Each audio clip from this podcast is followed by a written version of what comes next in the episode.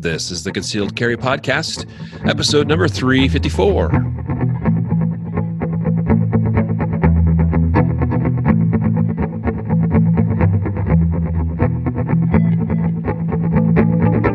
And welcome to the Concealed Carry Podcast, part of the concealedcarry.com network.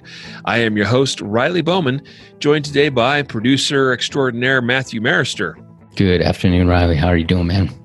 I am great, man. I'm thrilled to be here on the Pewcast with you, brother. I like that. Uh, it's starting to stick, right? Logistically, we can't change the name to Concealed Carry Pewcast because there's too much out there that says podcast, but we'll refer to it as the Pewcast. Right, right. Whoever it was that recommended that, we love you. Uh, so today on the Pewcast, we're going to be doing our legislative updates episode. This is the episode we typically do on the fourth Tuesday of the month, where we provide updates on legislative issues from around the country, both on a federal level as well as at various state levels. Uh, we'll typically cover some uh, national level stories and follow that up with what we call our speed reload of legislative updates from around the nation. Today, we're covering some stories from New Hampshire, Wisconsin, California, Pennsylvania. There could be others, but due to time and due to some more what I think are probably more pressing matters to focus on today. Uh, that's what we're going to do. Today's episode made possible brought to you by LASR or Laser. This is the software application that is available originally on Windows devices but is now available on any device that has a internet browser and a web connection via their new software they refer to as laser x l-a-s-r-x it is an awesome software program i just did a shop talk a couple days ago demonstrating some some things about that especially a new feature they referred to as their networking feature which is pretty awesome and pretty powerful it allows you to use the laser x software with an upgrade to the app, yes, it does cost a little bit of money. It's reasonable, I think, especially if it's important enough to you. And it provides some additional opportunities. I was able to set up two different computers and a tablet, all running Laser X, all pointing in different directions in the uh, warehouse here at the uh, home base. And could have targets on different walls and different locations and able to shoot all those different targets with some pretty awesome transitions meaning i had to transition a lot bigger and a lot wider than i typically would with a single station setup so that was really cool i'm really excited about the, the things we're seeing coming from laser uh, the laser app system so check it out today head on over to concealedcarry.com forward slash lasr and take advantage of this awesome training software uh, you will want a SIRT pistol as well, perhaps to go along with that, or some sort of laser training aid. And of course, those are always available for sale at a very competitive price, I might add, in our concealedcarry.com online store. Speaking of the store, Matthew, yes. we have, and we just got in a new batch. This is like our second or third printing of the Legal Boundaries by State book. This thing is flying. We can't keep it on the shelves. We we need to like keep upping our our you know the the quantities that we're having these made in. But this is a fantastic 50 state guide of legal issues, laws, uh, where you can carry, where you can't carry, what you can carry where, and where you can't. Uh, all kinds of stuff. If you're if you are ever on the road, this is an indispensable guide available for the serious American gun owning, traveling, carrying dude or dudette. So head on over to concealedcarry.com forward slash LBBS. Oh, no, excuse me. Let me change that up concealedcarry.com forward slash gun law book. That's what it is. I think LBBS may work as well, but let's go with concealedcarry.com forward slash gun law book. Pick up a copy today. This is one that we, our team here, produced and put together. Uh, it is fantastic. We put a lot of work into it, and we, I'll tell you, here's the thing. There's a competing product out there that we used to sell. I, guess we probably still have it on our store, uh, but it only printed each year in late December for the for the coming year. Every time we order a new printing of this, we make sure it's up to date.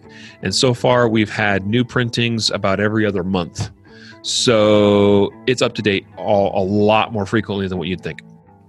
All right, not that there's a ton of major changes in most cases, but it's good to know that it's up to date. We also have an ebook version of that, and uh, that's a pretty good resource to, to have as well. All right, Matthew, let's jump into things here. We got a story here out of New York City, actually. This is a case. Basically, some individuals, some gun owners in New York City were suing the city, and this is this was taken up to and was it, it has been picked up by the Supreme Court. At issue here is basically the point or the issue that New York City requires a special license for any gun within city limits, and especially very restrictive licensing on handguns. And not only that, once you once you have that license, you're very much restricted as far as what you can do with that gun and where you can take it. Speak, you know, such as like you were limited taking it only to one of a handful of gun ranges in the city, and very very few limited other uh, you know exceptions elsewhere as well. So some some New York City gun owners said, this is not cool. It's unconstitutional. Let's sue. Supreme Court decided to take on that case. In the meanwhile, while that, you know, since the time the Supreme Court agreed to hear the case to next month, which is when that, that case was supposed to be heard, New York City has since proactively decided to change their regulations to try to basically get that case to go away and, and hoping the Supreme Court would declare now the case as being moot, right? That it, that it no longer was relevant and because things had changed and they had changed their law to hopefully bring it into compliance as i'm sure the uh, city officials there believe with you know con- the constitution which it still isn't. Uh, so this, unfortunately for new york city the supreme court has still determined to go ahead and hear the case and they're going to hear it first and decide on whether it's a moot case or not or whether it's still relevant and if it's still relevant then they're going to decide on the constitutionality. And this could be a pretty big case. Uh, you know, as far as again, further limiting what cities or even states can do to uh, limit one's right to carry a gun. It is so so strictly regulated in New York City. I I I I, I would be afraid if I was New York City right now, as far as this, this getting turned over. These uh, silly regulations. Yeah, and um, you, I mean, you covered everything uh, spot on. I would just uh, encourage the listeners or viewers to go and check out the link uh, that we put in the show notes of this story because it's not a Fox News story or CNN story. It's a it's a, it's an a- analysis of both sides of the argument and the uh, the legal procedures and how it progresses, and um, it, it really sheds a lot of light into um, the the the arguments and what the arguments are based off of because you know you could argue any point in court you want but only arguments that are or arguments that are based off of pre-existing case law or things like that uh, are are more hold more weight, right? And, and so um, these types of things are really important in understanding the legislation rather than just uh, the Second Amendment. It's it's you know it, it, covers everything. Well, it doesn't really, and you have to look at how it's actually interpreted by the courts. And this this article does a great great job of uh, of juxtaposing both of those together, and, and, and really doesn't take a side one way or the other, in my opinion. Um, yep. So October first, we'll find out if they're if they find it moot, moot, and I don't think that they will. I think they'll they'll uh, continue with it, um, and then December second is uh, is kind of where it starts, and I think that's like you said, going to be huge, huge case, like up there with the Heller decisions and things like that. Yep, yep, you got it we'll see how that goes and definitely be one I follow, especially if the court decides to continue on with that case and rule on on that the constitutionality issues there because that could uh, really further help clarify some some issues for a lot of people and not just in New York City even. All right. Matthew, tell us about the story from PBS. It's titled Most Americans Support These Four Types of Gun Legislation, poll says.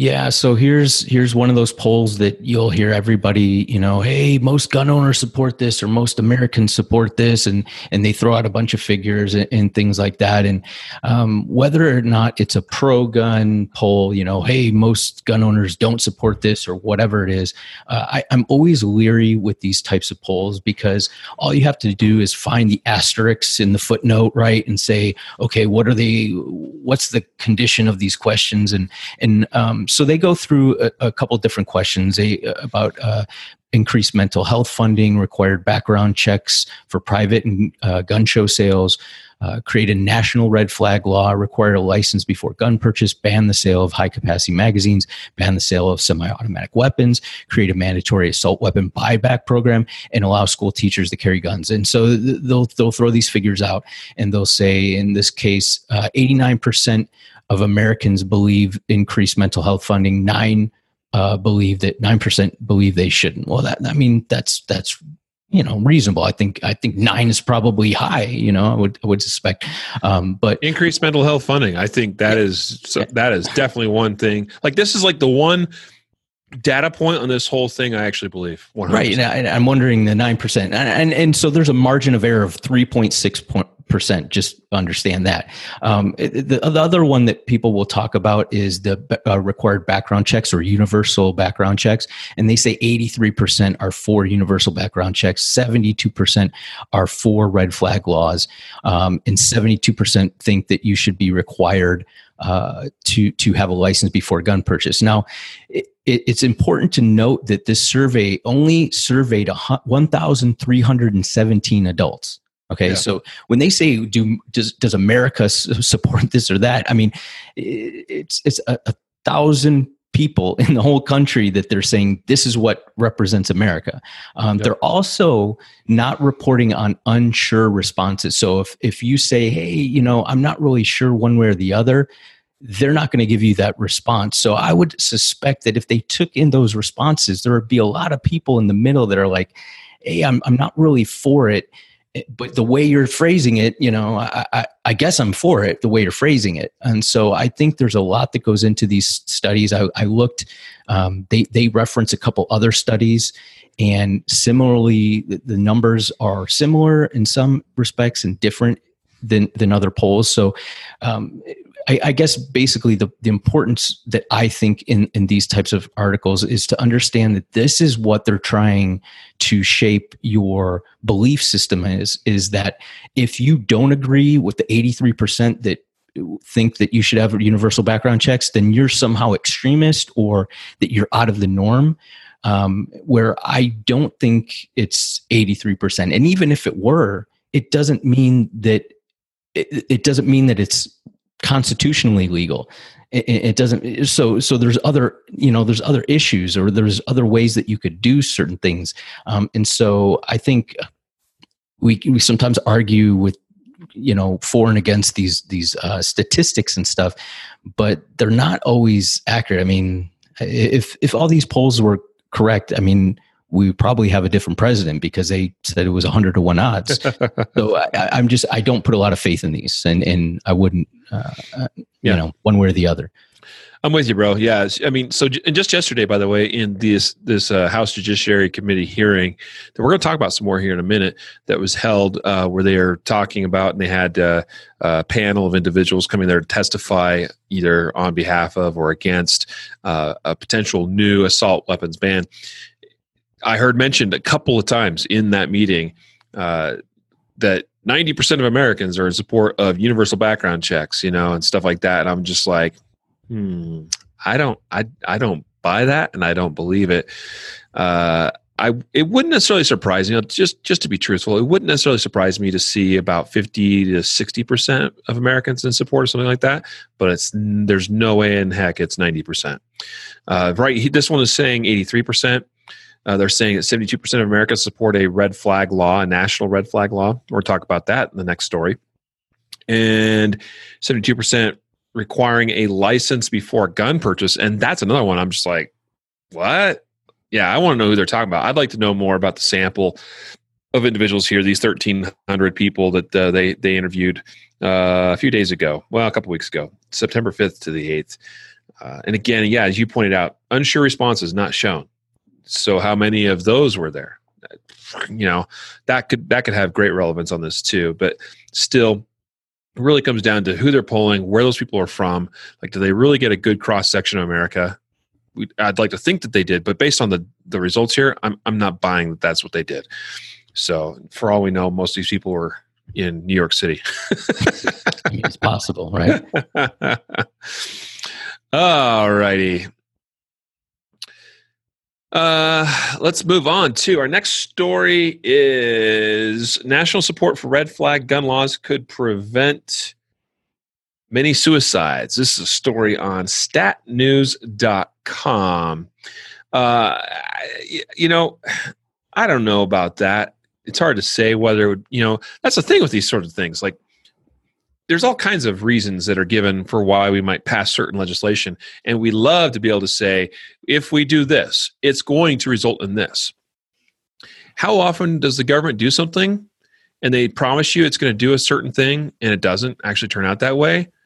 I could think of a lot of instances where the government has promised to deliver on something and failed to do so. Hmm? Am I right? Yeah. Here's the other thing there's almost always unintended consequences, right? And it's really easy to focus on what this might do or what it might prevent, and really easy to not pay attention to what some of the unintended consequences would be. There's definitely going to be some of those related to this. Now, what I want to touch on is that uh, Marco Rubio, senator from Florida, he has joined uh, a, num- a, a, growing list, actually, and I think unfortunately, of senators and other legislators uh, on the federal level to create this Extreme Risk Protection Order and Violence Protection Act. Uh, now, what this is is not creating a federal red flag law, and I'm kind of thankful to them for that somewhat. But what it's doing is encouraging states to adopt their own red flag laws by providing financial incentives, by providing grants to help implement those laws. And so it's not really any different. I mean, like on the one hand, it's like I appreciate when the federal government isn't like we're gonna we're gonna step on all you guys, all you states and and and the local governments and force you to do this thing. Because I definitely believe in in smaller government and local government in you know separation between federal and state powers and that states have rights too just like individuals have rights. But i'm not a fan of these red flag laws. I i haven't yet seen one yet crafted in such a way that i go yeah that works right where we preserve due process and accomplish what they're wanting to accomplish what what what's amazing to me, Matthew, is I keep coming back and I use Colorado as an example. I know Colorado's not the only one in this category where we have these M1 holds in mm-hmm. Colorado, mm-hmm. which really are, a moot point now because now we also have a red flag law in Colorado.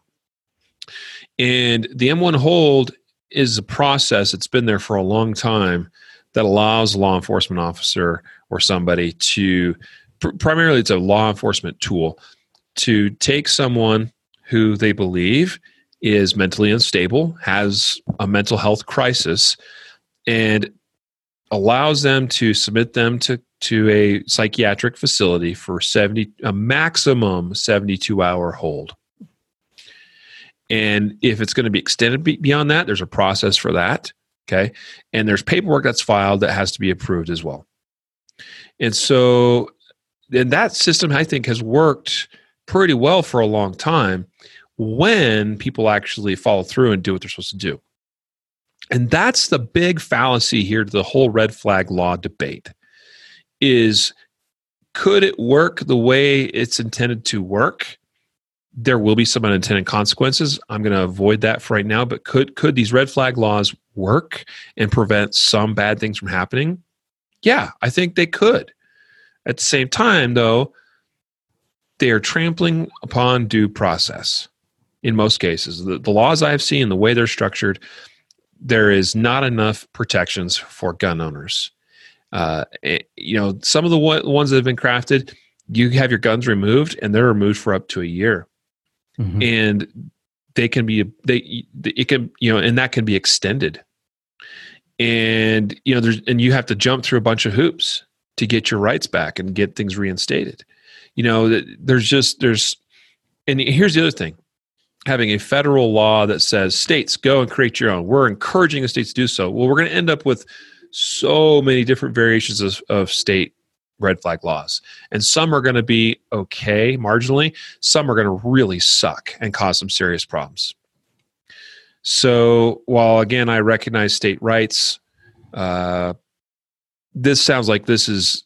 I, I wish Marco Rubio would just take a step back and say, yeah, uh, this is a bad idea because this is going to create one massive bureaucratic mess trampling upon Second Amendment rights of a lot of American citizens. Some yeah. good will result, but I think the overall net result will be negative, personally speaking. Yeah, in in the the important thing, and again, I, I recommend anybody listening or, or, or watching to go to the to the link because there's some um, there's some assertions that are made in in the article um, about the percentage of suicide attempts um, and and how it's gone down. They say suicide uh, uh, attempts have gone down. Um, because of laws like this. Well, like Riley said, states have the ability, uh, the police to, to empower the police officers to place people on 72 hour holds. Um, and it's in conjunction with that, some of that allows uh, firearms to be taken under certain circumstances. Okay. But what they're saying is that um, in, in, this article that uh, suicide, th- that laws like this have helped reduce suicides uh, with guns, which is a huge issue, right? It's a huge issue. Uh, suicides, uh, fifty uh, percent of the suicides are are uh, committed with a with a firearm. Um, and so it is it, it is a big thing but what they're not telling you or what they're not it, it, until you dive into the numbers what they're not telling you is that um, the recidivism rate when somebody has their fire they, they went through a study and they studied from 1999 to i believe it's 2015 and this is where they get the number has decreased. And what they said was that um, people that uh, that are that have their firearms taken because they were placed on a hold because of suicide suicidal tendencies or, or some sort of statement like that um, the the percentage of them that commit suicide afterwards goes down. Well, that's that, that's true, um, but there's only it only reduces the the likelihood of them committing the the the act with a firearm by about thirty percent. Still, about sixty to seventy percent still commit suicide even without a firearm. So it, it, makes it seem like, oh, well, this is another good intended thing that's going to come from these red flag laws when there's already laws in place and have been in place, and they even admit to that. And so it's almost like a flip flop in the article. They they talk about like there, there's only 373 people died in mass shootings. Um, you know, that's really what these red flag laws are about. But now there's like the suicide thing, and we're going to take this angle and say that it's going to reduce suicides, and may, it, it absolutely might. Um, but it's only about 30% of people that have committed suicide, have their firearms taken, and do not commit suicide again with a firearm. More than more often than not, they if they do commit suicide after that, it's they, they still do it. They just don't use a, fi- a firearm to do it. So um, they're, they're, you got to look into these numbers. And, and, like I said, when they put these links in there, look at and, and actually read the studies because they're not always uh, exactly what the uh, the article is trying to paint them out as. So yeah, uh, good thoughts, and I'm, and I'm, glad that you went into some of the detail on what this uh, is pointing out as far as some of those data points, uh, which are valid, right? Like I said, I, I, I do think that there will be some some effect, but uh, at the cost of what? Yeah. Right, and that's what we have to keep in mind. Let's move right along. Let's go now to we have a story. This is uh, What's the title again? The title is Former Police Officer Delivers a Powerful Message to Congress About a Proposed Assault Weapons Ban. This is on FoxNews.com. And uh, I watched this House Judiciary Committee yesterday uh, hearing. I watched uh, the entirety of it, uh, not all at once, not entirely live. I started it live, but uh, you know, I had I had work to get done, you know, and I, would ha- kind of have it on the background and have to focus on something and turn it off for a minute and you know, kind of pick it up again. Uh, it was appalling some of the things I heard from some of our nation's leaders. Right, these are elected officials that sit on, and this is a very powerful House committee. The Ju- Judiciary Committee uh, has great power as far as what it recommends to the House in terms of laws like this. And they were talking about assault weapons bans. And it's very clear that that is the intent of this committee and its in its leadership and where they want to go. Uh, I am fully expecting that it, it, some sort of a assault weapon ban bill is going to come out of that committee and go to the House. Now, where it'll go from there, who knows? I don't think this is going to become law of the land, at least right now. 2020 is going to be really important, guys, as far as what happens electorally, right, with the elections. uh, that's going to be really critical because if something happens and we get more anti-gun legislators in either of those two houses, it's going to get ugly, especially if the Senate swings to the Democratic Party. Again, we try to stay away from specific partisan issues here on the podcast, but it's no secret that we have the Democratic Party in our legislative branch of government pushing for more gun control, and the Republican Party at least providing some check and balance there. Although we're seeing, at least on some issues, a few Republicans that are reaching across the aisle, and it's concerning to see. So, but the point of, or the focus of this particular uh, article, it's actually not an article. This link, if you check the show notes, will take you directly to a video where you can watch this for yourself. This is actually a video of an interview that Dianna Muller, a friend of mine, did this morning on Fox and Friends, the uh, uh, show, you know, obviously on Fox News and she did she did an awesome job in that committee hearing yesterday. She did, I think, an even awesomer job this morning on Fox and, and Friends, uh, explaining and just kind of further expounding on some of her positions and, and things that she was talking about in that committee hearing. But one of the most powerful moments of that whole thing was when she was asked about, I don't remember what specifically she was asked about, but her response ended with, her, I will not comply. Mm-hmm. And then she paused with, an assault weapons ban. And she referenced how bump stocks were made illegal by the executive branch a few months ago, and how she uh, she lamented lamented about having to basically destroy or turn in her bump stock because that became illegal. And but for her, it's crossing a line now to say we are going to you know make illegal AR-15s or similar rifles or anything like that, including, and I'll tell you, there are those in that committee, including those that spoke about it and expressed their support for buybacks. And they didn't say the word confiscation, but that's where it was going. That is what they want, particularly Eric Swalwell from California right? Which we we're well acquainted with. He, we've talked about some of the crazy stuff he said on the podcast before. So, Matthew, did, did you uh, watch any of that, or watch in particular uh, uh, Dianna's uh, statements or her interview? Yeah, I watched some of it. Um, yeah, what are your thoughts? Yeah, it, it, and you know it's it's important, and you, you hit everything about you know all, all the the reasons why and, and, all this. But for me, it was good to see somebody be able to articulate things in a way that the average person can understand, because it, it is so infuriating, or I, I don't even know the right word. I, if I had here, I just want to rip it out when I listen to politicians that weigh in on uh, on legislation or pa- want to pass legislation or craft le- legislation when they have absolutely zero.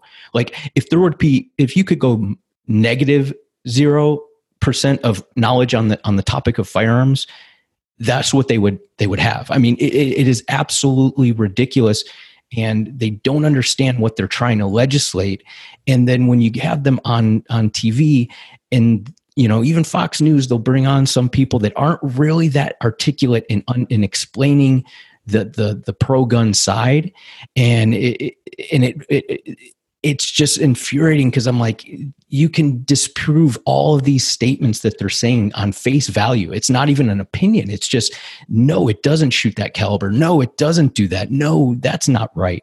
And so it, it was good to see somebody just say, like a, a normal, average, you know, conversation you're having with somebody and be able to articulate it and say, look, I'm a woman. I'm not like some crazy right wing extremist Ruby Ridge dude wanting to f- shoot it out with the with the FBI. I'm the soccer mom that pulls up next to you and i am not for this i will not comply and so i think um, they've made an effort to paint gun owners into a stereotype that is an extremist and they're really trying very hard to do that in, in, in these types of public displays where you're rational and you're saying the correct things and you're not screaming or shouting over people. Um, it, it, it, just un, it deflates that attack so so well. So kudos to her for doing that. Yep. Yep yeah, I, it was really awesome to see. It was refreshing too. Now, she was not the only one on that panel in front of that committee that was uh, arguing on behalf of Second Amendment rights.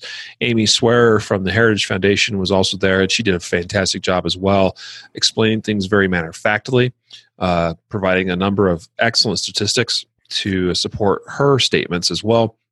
So we want to give a little shout out to her uh, as well. Eh, you know, both Amy and Dianna did fantastic job uh, in I think a very difficult situation. It was, literally, it was like being in the lion's den. Uh, so very very challenging place in in a hot seat to be in, and they handled it with grace and with humility and with humanity. That was one of the things that impressed me was uh, especially especially in the case of Dianna. She came across as just being, look, I'm just a normal person. You know, I'm like, yeah. she's she's not like these politicians that were grilling her with questions. She's like most of us, regular Americans, that are just trying to live our lives and want to keep our guns for very good, valid, legitimate reasons.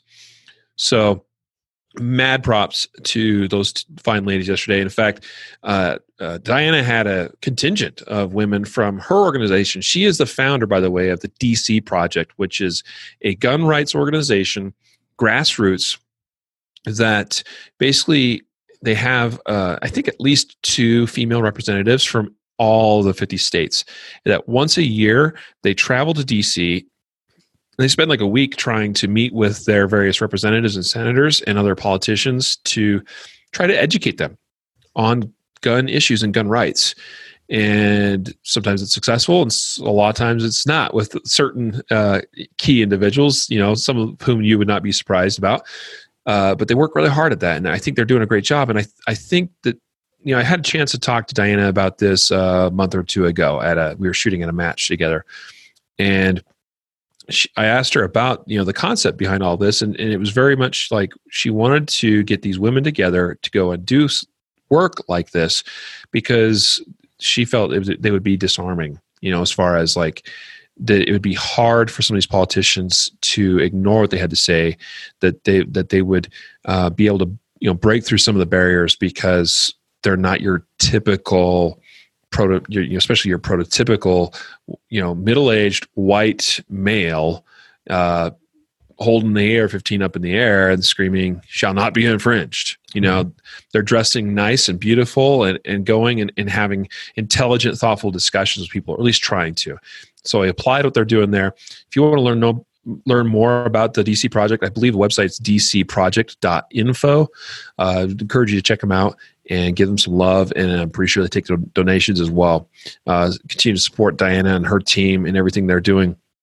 Uh, because they're they're doing a lot of good, and, and what she did yesterday I thought was excellent. So, bravo, bravo, bravo. Uh, Terry asks, "What about Jim Jordan's? Uh, he's a representative from uh, Ohio. Uh, what about his comments in Judicial Committee? I thought his comments were on point. Very good, very solid. And also there was another one. Uh, I forgot his name now there was a couple that did a really good job uh, on the Republican side of the committee. There were a few that didn't do so well, mm. and it was clear even just listening to them. I'm like, you're arguing on behalf of the Second Amendment, but you don't even quite fully understand it yourself. It was yeah. clear. Do some research, so, right? Anyway, yeah. All righty. Good stuff. Now it's time for our speed reload. Is that that's what we decided to call it, right? I believe so. Legislative legislative speed reload. Yeah, something. it's got to have the name speed in. I, I right. feel because, like you know, speedy. We're gonna go through this pretty quick. First up, New Hampshire House sustains vetoes of anti-gun bills. Uh, we, we reported a month or two ago in another legislative update episode about how Governor Sununu of New Hampshire uh, vetoed a number of anti-gun bills, three of them specifically, and I'm not going to go into a lot of detail on this, other than let you know that they could not override his veto. They did not have the votes for it. Bravo. Yep. Yep. so that's that's great news, and and and kudos to Governor Sununu for uh, taking and being on the right side of these issues because he took a look at these things and went, mm, "Yeah, I can't, I can't give my support. I cannot sign these bills," and that's why we have government set up the way we do because sometimes our legislatures do things that aren't the right thing to do and it takes a good sound leader like a governor or a president to say this isn't the right thing i'm going to say no and again if you have the votes you can overturn that in this case it did not work Matthew, next up, Tony Evers unveils red flag bill says he's open to mandatory gun buyback program. This story out of Wisconsin. This is according to Madison.com. Yeah, so in Wisconsin, uh, they're proposing red flag laws and a, I believe it was a uh, universal background check law. And when pre and you know Evers is like, yeah, I'm on board. This is great, and everyone's high fiving. This is this is perfect.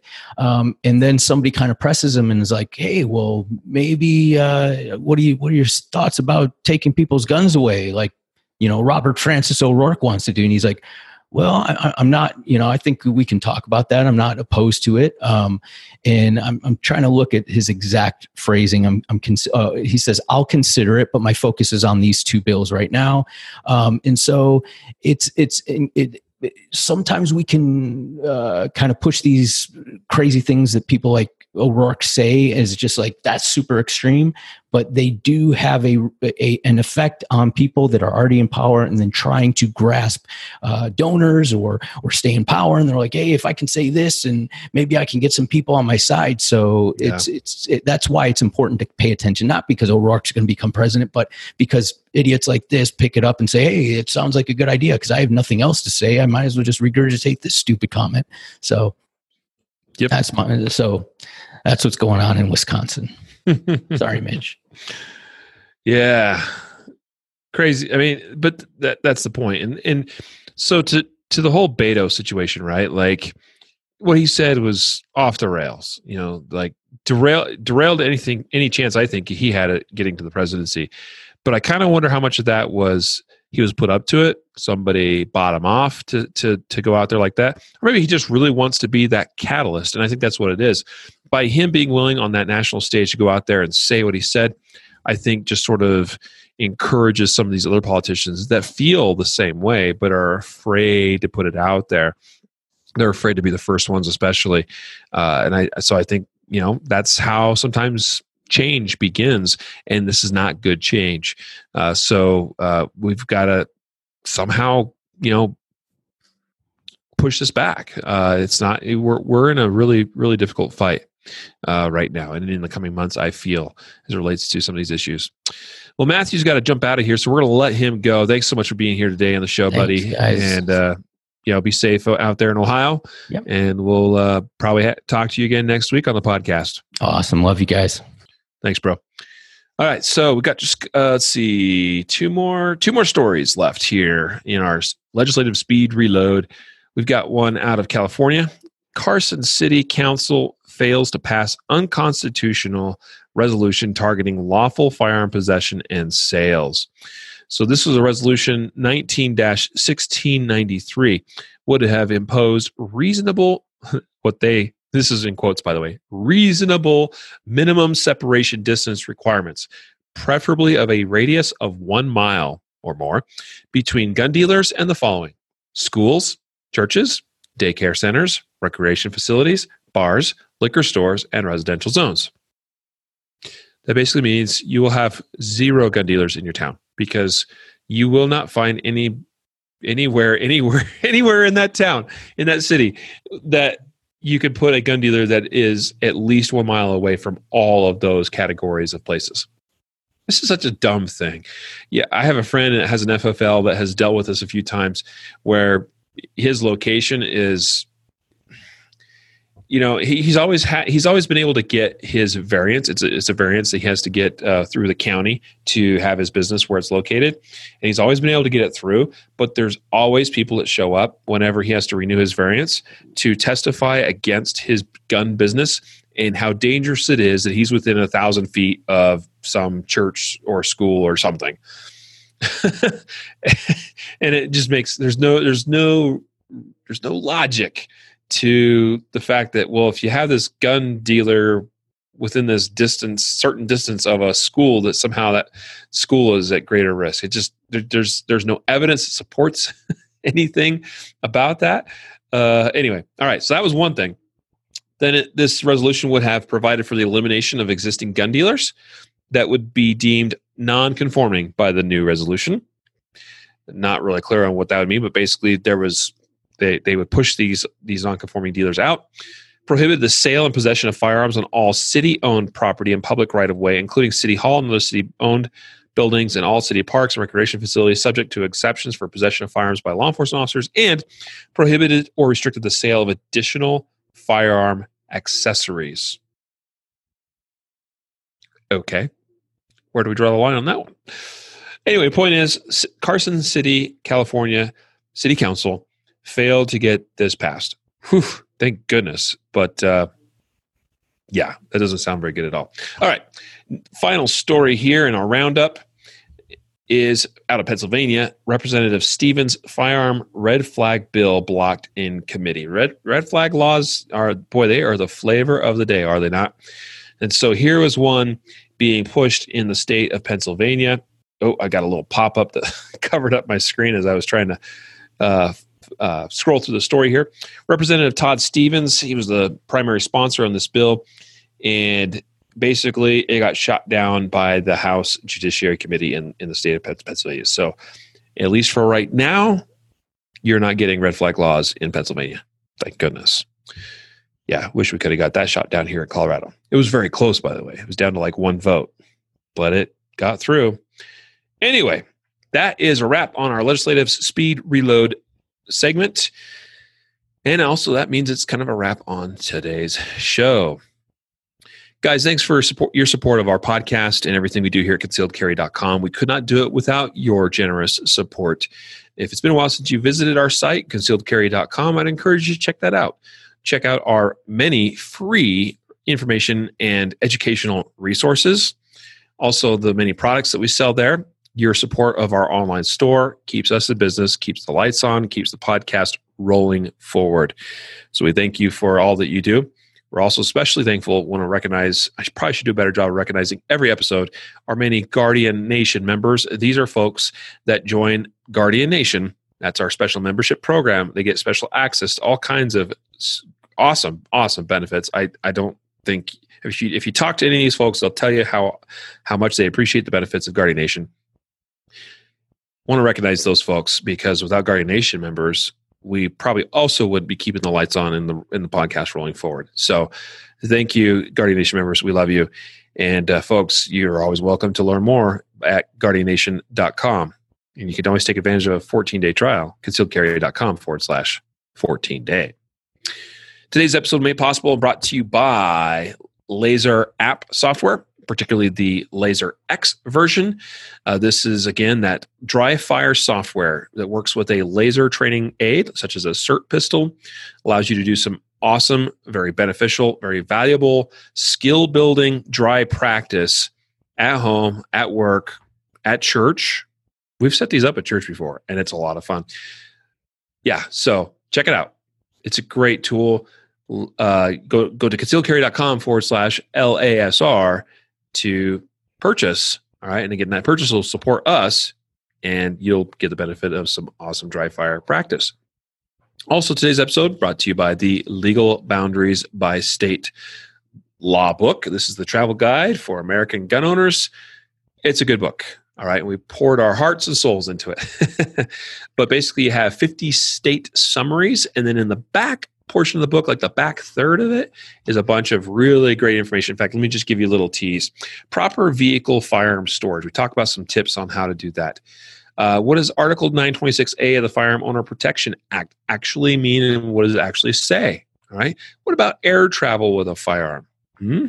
Some of you have wondered that. There's some great instructions and tips about how to do that.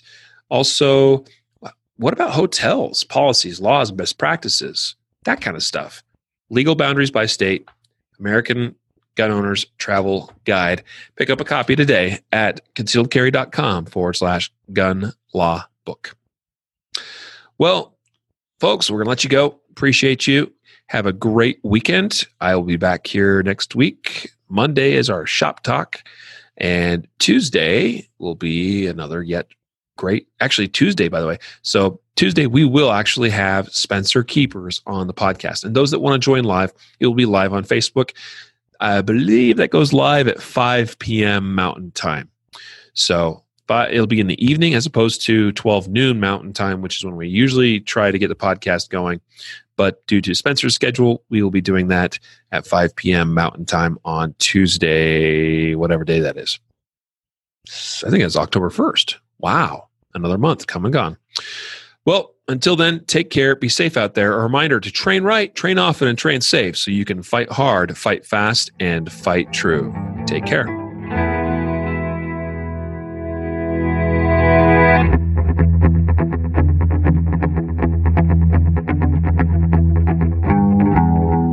Reminder that laws vary from place to place, and we encourage listeners to seek local legal advice to understand applicable laws. The Concealed Carry Podcast, Concealed Carry Inc., ConcealedCarry.com, and their affiliates strive to share insights and stories about firearm related incidents and laws, but things could be different where you live, or laws may have changed by the time you listen to this. We cannot be held liable for your actions based on the information shared in this podcast.